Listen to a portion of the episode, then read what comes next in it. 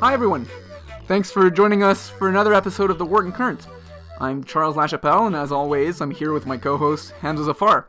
And today we're lucky to have Professor of Economics and Energy Policy at Wharton, Professor Arthur, Arthur Van Benthem, for a fascinating discussion on energy policy in the U.S. Let's get started.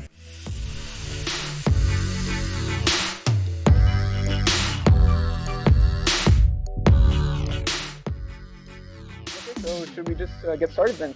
So we are pleased to, to have with us uh, Professor Arthur Van Benthem, who is a professor of economics and um, and energy policy here at Wharton, who teaches the excellent class um, energy uh, energy market policy, which uh, we me and Hamza both have taken uh, over the past semester, and we're here to discuss um, his you know his area of research as well as transportation emission. Maybe we'll touch uh, touch on uh, the current energy market um, as well as um, the, the green energy policies that are uh, that are currently being discussed in um, in government.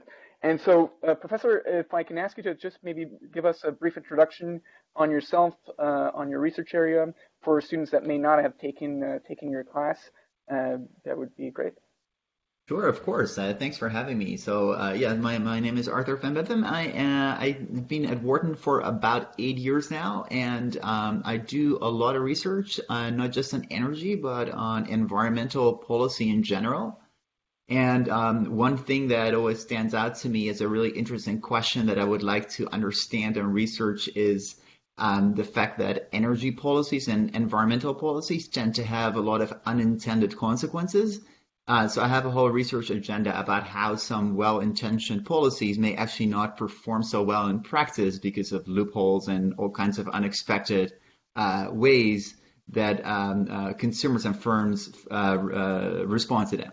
Perfect. That's great. Um, Professor, thanks, thanks a lot for that. So maybe we'll go ahead and actually just dive right in. Um, given your research interest, I think we, Charles and I both thought that it made a lot of sense to focus our discussion on transportation policy um, can you maybe provide an overview, just maybe your view on transportation policy currently in the US and whether, in your view, it's been effective in influencing consumer behavior and actually reducing emissions that come from this sector? Yeah, that's a that's a really good question. Um, uh, so maybe we should uh, mention first, like, what what is U.S. transportation policy? There's quite a few, but I guess maybe the two most important ones are the uh, the corporate average fuel economy standards and um, electric vehicle policies, and specifically the ones in California. Um, mm-hmm. So I thought maybe we can talk a bit about the, the, the fuel standards first, and if you want to, we can talk about electric cars afterwards. Perfect. Um, so you asked, you know, have they been effective? Well, actually, if you look at um, uh, the projections for uh, gasoline demand in the U.S., it's projected to go down. And um, the, the, the biggest reason for that is that we we tighten the belts every year a little bit.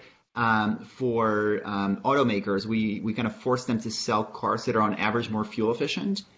And in that sense, they've been effective uh, in in reducing gasoline consumption over time. Um, but then the question is always right. I mean, has it been effective enough? Are we ambitious enough? And could we have done this at the lower cost or more more? Um, um, uh, could we have had better design of these policies? And I think that's really the the, the interesting question because I think um, um, you know to both questions the answer is no. It could be much more ambitious and it could also be done much more smartly. Gotcha. And maybe just a, a related question uh, for the benefit, for my benefit, also for the benefit of our listeners. Transportation policy and fuel economy standards are those pushed down by the federal government, or can they vary from state to state? Yeah, so this is a, a, federal policy. So what a what a fuel economy standard is, I'll simplify a bit, but essentially, uh, the federal government tells the automakers to um, um, to look at this uh, the miles per gallon ratings of the cars they sell, Mm-hmm. And then uh, that needs to meet a certain minimum. So let's say it's 30 miles per gallon. And then every year it becomes a little stricter so that over time the fleet of new vehicles gets more fuel efficient. Mm-hmm. And um, so the the big question is, right? I mean, how how how how fast is that process? Like, by how much do we increase those standards every year? um, that used to be um, a 5% improvement year on year. Um, but recently, the administration has um, rolled that back, and now we have a one and a half improve, percent improvement in miles per gallon ratings every year, which is a huge change. So we're basically um, um, in, we're basically imposing much laxer standards going forward. Um, and and the question is, right? Is it is it feasible to have that that that faster growth in the standards? And most automotive engineers would say, well, sure. I mean, uh, there's lots of existing technologies that could make cars much more fuel efficient. Other countries are doing it already. Um, but we're just choosing uh, to be uh, relatively um, uh, relatively nice to automakers.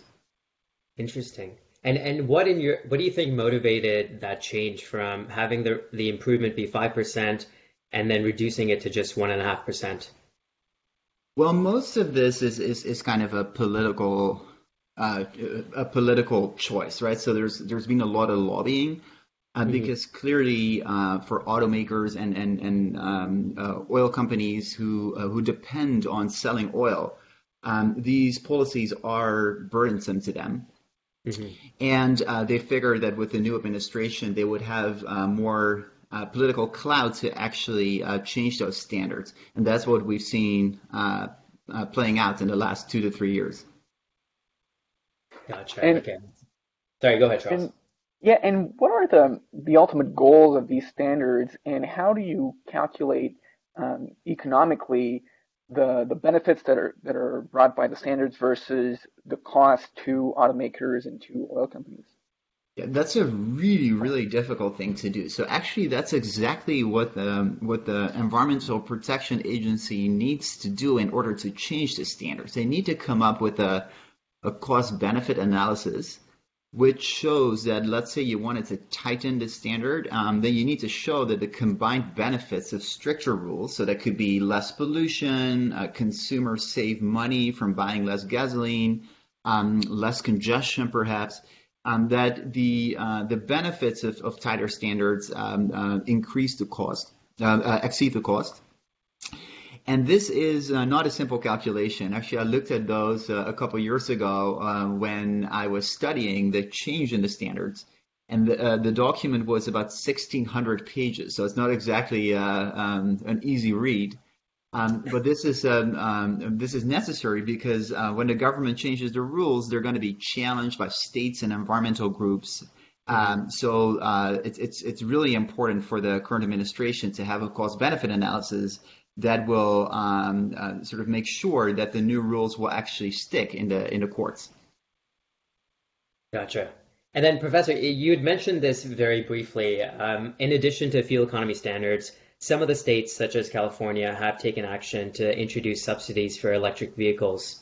What's, you know, kind of at a high level, what's your view on on that policy tool? Do you think that that also is an effective lever in in influencing either behavior for consumers or actually reducing and curbing emissions? Yeah, so California's case is really interesting. So California, just for background, has the um, the ability to set more stringent rules for cars than other states. Um, this is a, this is kind of a legacy from the past because they faced this this massive air pollution issue in in the LA region. Mm-hmm. Um, so California can go above and beyond, and then other states can say either we just uh, stick with the federal EPA rule or we follow California. So what California has done is um, they have essentially set a, a minimum percentage um, um, for electric vehicles that need to be sold by automakers every year. And that minimum percentage goes up every year. And then about nine other states have followed California's lead. Um, so in, in that sense, California is really powerful, right? They, they, they basically dictate that automakers need to develop and sell electric vehicles and that's quite important because once you develop these models, you might as well sell them somewhere else. And um, so, in that sense, California has, has a lot of power uh, to uh, uh, to drive uh, electric vehicle policy in the U.S. Um, the the issue is though that uh, the the current Environmental Protection Agency has challenged California's um, uh, waiver, so the right for them to go above and beyond. Mm-hmm. Uh, so we're all kind of waiting for a Supreme Court decision on whether they can carry on with this policy, which would require about 8% of the new cars to be uh, electric in 2025. Mm-hmm. Um, but it's it's not certain uh, if there's no change in the administration and if the Supreme Court rules unfavorably. It's it's not certain that this policy will uh, persist. Gotcha. Okay. Yeah. So what's interesting is Canada in the past has also toyed with you know, transportation policy in the electric vehicle segment where Ontario had a pretty substantial subsidy for electric vehicles. Um, and then when the new conservative government came in, I think it was either in 2017 or 2018, they that was one of the first things on their agenda was to eradicate that. I mean, that had a pretty material, I don't have the numbers offhand, but that had a pretty material impact on new electric vehicle sales in in Ontario. Yeah, it's it's really fascinating, and it's the same. That's a really good example. It's the same in the U.S. If you look at um, where do electric vehicle sales happen, yeah, it's not a coincidence. I mean, those are uh, mostly the 10 states that have followed California. So that sort of tells you that those rules, when they are in place, they are quite effective. Mm-hmm. Um, but now the, the question is, first of all, um, will they still be there in a couple of years? And the other thing is, and this is why environmental policy is so fascinating, the other issue is that it actually interacts with um, the fuel economy standards that we talked about in a bit of a counterproductive way. And so to give you the example, so what kind of happens, right? If you force automakers to sell a lot of electric vehicles, and if the automakers had a lot of trouble meeting their 30 miles per gallon fleet-wide average standard um, for the CAFE standards, the corporate average fuel economy standards, Mm-hmm. Now, once they sell more EVs because they have to, um, because California forces them to, mm-hmm. they suddenly over comply with with the with the fuel economy standards, and that basically means that for every EV you sell because of California, you can sell one more pickup truck somewhere else. Um, so the combination of those two policies has all these unintended consequences that most people don't don't talk about. A lot of journalists are kind of unaware or ignore this issue. Um, mm-hmm. But those, those, um, the California policy is actually not as effective as many people think. Um, but of, of course, from a very long run perspective, in terms of the, the transition to an electric, uh, you know, fleet, it, it, may be helpful. But in the short run, uh, we'll just see more electric vehicles, but also more pickups. Mm-hmm. And so, would you say that the the the cap on emission is actually driven more by the emission standards standards that are set um, at a national level because of this because of this relationship between the, the two? Yeah, absolutely. So the the, the, the, the, the corporate average fuel economy standards regulates the average fuel economy of the whole fleet in the U.S. Um, and that, as long as that is a, a binding constraint for constraint for the automakers in general, like everything you do to force them to sell something more efficient will free up some space for them to sell gas guzzlers. And mm-hmm. now, of course, the hope is that in, in five or ten years' time, if, if, if, if these electric vehicles become a lot cheaper as a result of those policies, and there's learning by doing, that maybe um, the, the corporate average fuel economy standards aren't binding anymore, and uh, or they could be tightened because there's political pressure that we could be more ambitious. So it could be indirectly, it could lead to lower emissions.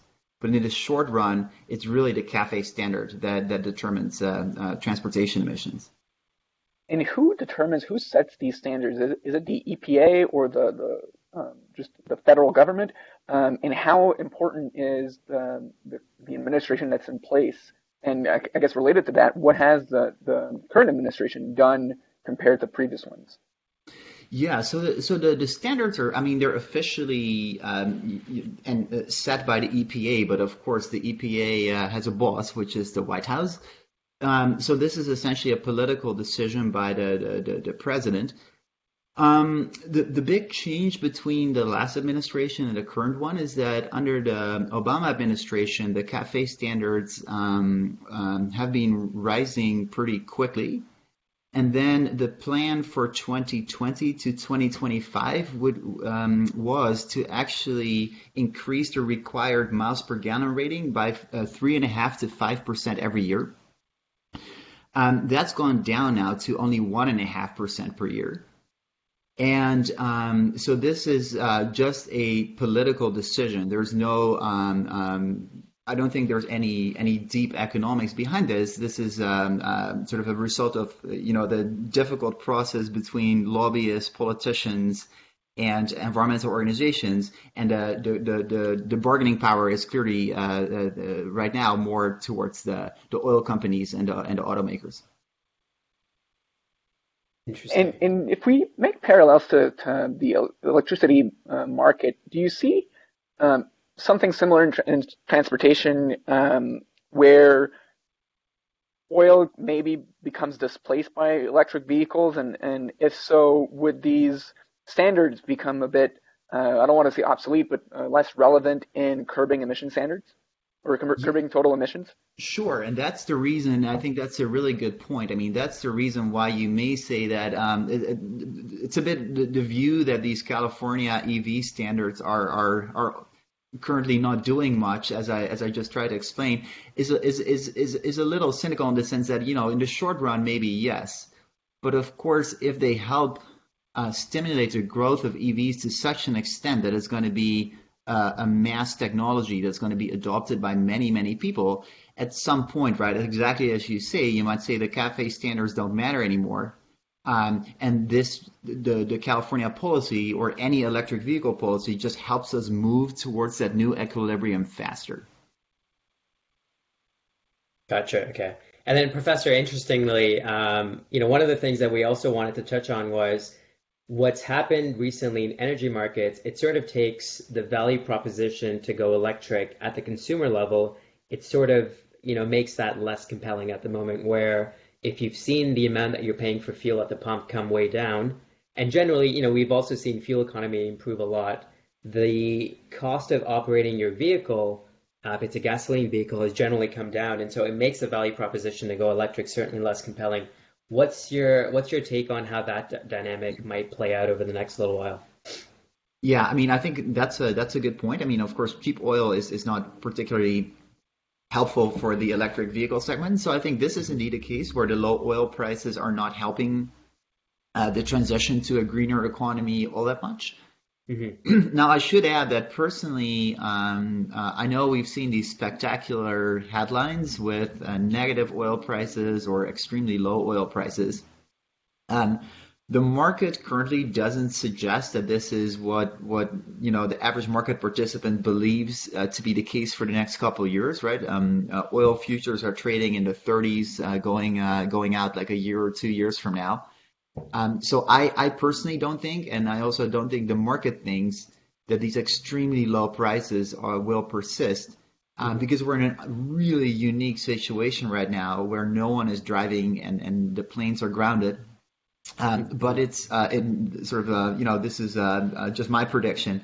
But I think we'll once we go back to normal, uh, EVs will compete with oil prices uh, kind of in a, in a more similar range to what they've been competing with in the last couple of years although thirty dollars remains pretty low compared to what it was um, only a couple of years ago. We're we're not that far off from the uh, the hundred to hundred twenty dollar a barrel. Uh, yeah, that's a fair market. point, but you, but but keep in mind that what we shouldn't compare the oil price with um, with the price of electricity, but really the price for gasoline. And even though, of course, the oil price matters for the price of gasoline, there's a lot of other costs that determine what you pay at the pump. Um, right there's there's uh, transportation and refining and, and marketing and, and what have you. And then in some other countries uh, especially in Europe uh, three quarters of the price of gas is just taxed. That's not going to change. Um, so gas prices won't move as dramatically as the crude oil prices that we read about in the newspaper. Um, so I don't I don't disagree that low oil prices uh, will not be helpful for EV drivers. Um, but it's but it's not as extreme as just looking at the swings in the in the crude oil prices. Mm-hmm. Yeah, absolutely. That that's definitely a very good point. I know in Canada alone, the fuel price there's a 24.7 cent per liter excise tax that's built into the fuel price, and that's before any sales tax that's added on. Right. Yeah. And then, uh, Professor, this this question is uh, something we wanted to ask you, um, somewhat rhetorical, but would be really interested in getting your your take on this. But um, if we were to assume for a moment that you could influence transportation policy in the U.S., what would be the one thing that would be top of your list, something you'd really like to see come about over the next little while? Uh, that is a uh, that's a tough question. Um, so this is, uh, and you mean specifically about transportation policy or about um, um, sort of emissions in general? Um, I'd say whichever one, um, either one that you want to tackle, we'd be we'd be happy to hear your view on. Great. Well, I'll say a little bit about both. So because I, I think to be quite honest, what what I think the the current deep issue in the U.S. is is more an issue of political attitude rather than you know one specific ideal policy that's missing. But I think what, I, what I'm seeing at the Environmental Protection Agency, which is kind of the you know the first face that you see for implementing all kinds of transportation and other environmental policies, is that it's not just you know hands off or or unambitious. It, it, like right now, I almost get the impression it's on a on a mission to weaken environmental regulation and enforcement um, based on this philosophy that you know the environment is kind of an annoying obstacle uh, that stands in the way of business. And that's just a view that I, as an economist, find very hard to uh, to swallow. Right? There's there's there's it'd be really difficult to find an economist that would agree with the statement that uh, if we just let business do whatever it wants, uh, we would have the best possible outcome for society as a whole. So I think the you know the most important thing is that I, I think it's important that uh, the, uh, the political attitude towards you know transportation, but environmental policy in general changes from um, you know it's it's it's it's it's it's a it's a burden. It's always uh, it's it's never helpful to anyone. Towards this is something we need, and uh, it can also uh, you know boost enormous um, uh, economic production in in the clean tech sector. Now, very specifically, um, I, I, think uh, these standards that we talked about is they're, they're by far the most important transportation policies in the U.S. Mm-hmm. Um, they're actually not that ideal. Um, there's lots of reasons why you may not want to do transportation policies with a fuel economy standard. Um, there's a long list. I could just pick out two specific issues. So one is one is something called the rebound effect, which is um, you set these standards so you uh, make sure that people buy relatively efficient vehicles, let's say a Toyota Prius. Um, but now they're really cheap to drive and people drive more. And that undoes part of the emission savings effect that you want to achieve. Um, the other issue is there's lots of clumsy design features. So, so for uh, historical reasons, we chose to have um, much stricter standards for uh, so-called passenger cars and then laxer standards for uh, so-called light-duty trucks. But light-duty trucks in the U.S. Uh, means it's minivans, SUVs, crossovers, uh, pickups. Uh, so many vehicles classified as a truck that uh, last year over three quarters of vehicles sold in the U.S. classified as a truck and therefore faced a really low standard.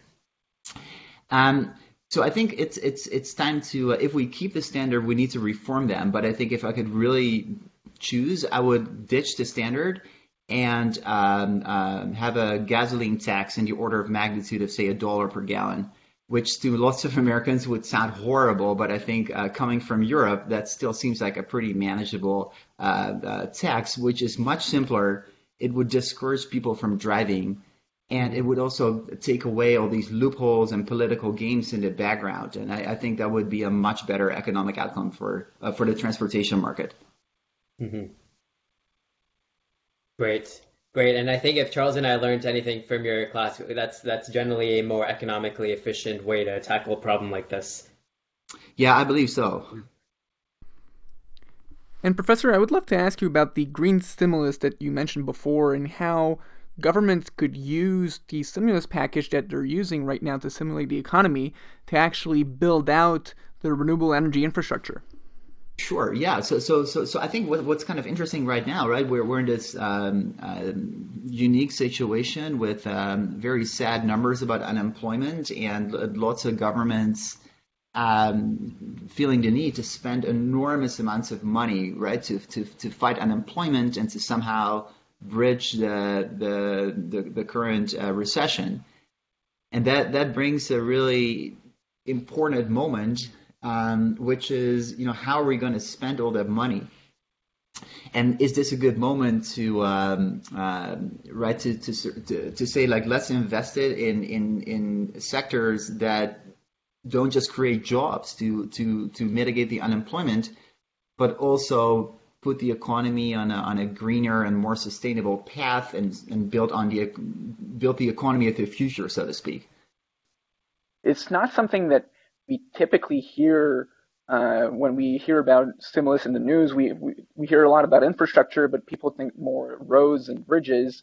Um, is there uh, is there room for I guess spend in renewable energy, and uh, how how would that impact the economy and the jobs? And is that somewhere where the the stimulus dollar can actually be efficient? Yeah, that's a well, that's a that's a really good question, and and I think infrastructure is is indeed the the the, the point where stimulus policies could overlap with policies that are good for for reducing emissions. Um, so, so you, you, basically what you would like to do as, as, as part of a stimulus package, right, is to you want, would like to lower taxes and invest the money in uh, in investments that lead to uh, to new jobs, or at least save existing jobs. But quite often that leads to conflicting um, stories, right? So we're we're spending a lot of money bailing out airlines, which is really good for um, you know the, the the really bad situation for lots of people that lost their jobs, but is not particularly good for the environment. Uh, so so there's a there's a a lot of people that are pushing now for like can we just take a step back for a second even though we're under time pressure and think about you know what sector should we be investing the money in and I think that um, something like renewable energy, right, would be um, uh, would would fit the bill to some extent in that it's it fits the general government's desire to build out new infrastructure, um, with the associated construction jobs and um, some jobs in operation afterwards. Um, so in, in that sense, it could help the COVID crisis, but it could also help the environment and put it on a on put the economy on sort of a, a different path than it is today. And so why why do you think there's not as much appetite, or maybe this is just what I'm uh, what I'm reading, but um, it doesn't seem to be that there's appetite to go down that path, even though uh, major corporations like oil companies have come out and say like climate change is a big problem and we should invest in renewable energy, and you're seeing public opinion shift towards um, climate change and renewable energy. Like, why hasn't it uh, been a something that was proposed, in your opinion, um, for a stimulus package like this one? Yeah, it's it's it's very true. Actually, what we're seeing in a lot of countries is almost the opposite, uh, right? So we're in the U.S., for example, buying up uh, shale oil to fill the strategic petroleum reserve, which is kind of the opposite of green stimulus.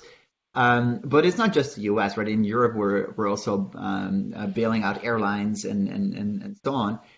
And so in, in it's it's very the difficulty I think here is that um, on a very very short term basis, it's probably easier to keep jobs by immediately paying existing companies to so they can actually keep employees on the payroll than to um, basically start investing in, in new infrastructure, even though even if it could be it could happen relatively fast, this is going to be months or years, but we're talking about a time scale where we, we're under pressure to keep those jobs exactly now, this week.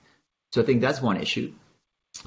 Um, but there's a few examples I would say where, where countries have, have tried a little bit. And um, so, so one idea could be to do loan conditioning, right? So if you look at uh, some countries in Europe, like my own country, the Netherlands is one example, is that um, they will give loans to all kinds of businesses, including businesses with um, um uh, that are based in the in the fossil fuel sector. Um, but then there's a condition that uh, they're going to um, clean up their supply chain. Uh, so that uh, some airlines are now that receive um, uh, government loans are, are, are forced to come up with a plan to uh, reduce their carbon footprint. And this this loan conditioning is something that's a little less dramatic, and it's we're also very used to this, right? Because the, the World Bank and the IMF have a long history of making loans conditional on all kinds of different things. So I think that's probably a more feasible thing to do right now. Uh, but if you ask me what we should do, I mean, I think this is in fact um, a, it would be a wasted opportunity uh, to not uh, think, uh, you know, take a take a step back for a week and and, and think about, you know, um, what can we do to uh, to help Corona, but also uh, put our economy to, you know, a, a, very very different path. Yeah, it seems like it it would um, it would solve multiple problems at once. Yeah, it's just uh, it's just it would uh, it would solve multiple problems at once, but I think uh, the it would still uh, probably be very difficult to save um, you know this week's unemployment claims, and, and I think that's where the where the friction is. Yeah, and maybe one last question uh, that I'm curious to hear your thoughts on. Um, seeing that environmental policy, emission standards, and, and um, um, renewable energy infrastructure is so linked to, pol- uh, to policy and, go- and, government, and especially the uh, the federal government. How do you see the race in 2020? How do you see uh, the climate um, aspect of it now that Joe Biden won the primary? Like, do you see climate change t- uh, taking a major part of the of the campaign and the next administration? Uh, what are your thoughts on that? I know we're we're two Canadians here and and um, and a Dutchman, but yeah, interesting to yeah, hear your thoughts, right. Phil.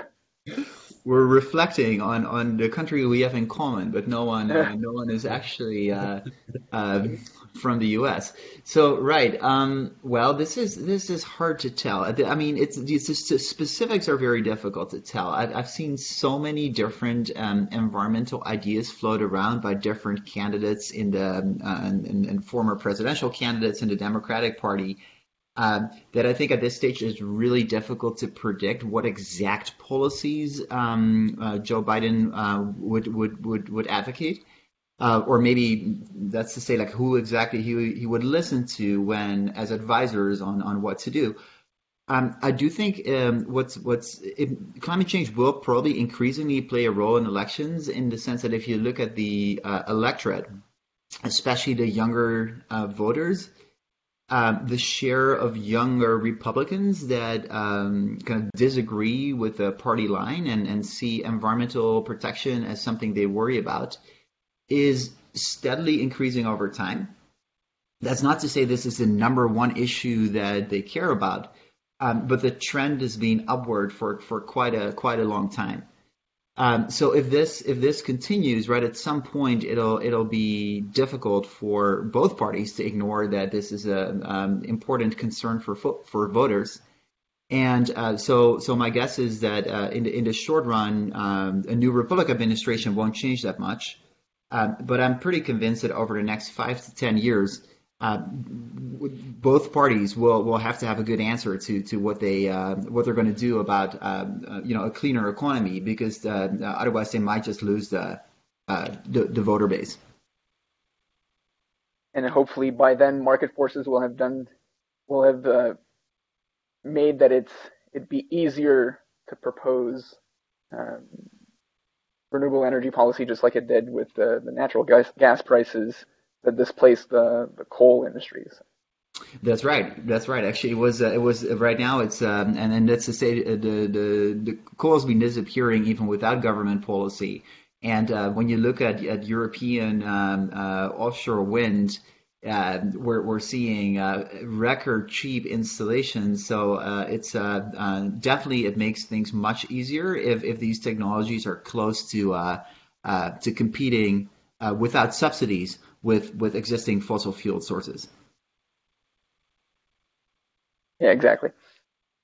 Thanks. Well, Professor, once again, I want to thank you so much for, for taking the time to speak with us today. I thought it was a fascinating discussion, um, and uh, we really appreciate appreciate you being on. And I'm sure our listeners uh, will appreciate it uh, as well. All, all three of them, yeah. Yeah. Well, your audience will grow over time. I'm, I'm convinced of that. Hopefully. Yeah, certainly. My mom, my mom will really like this episode.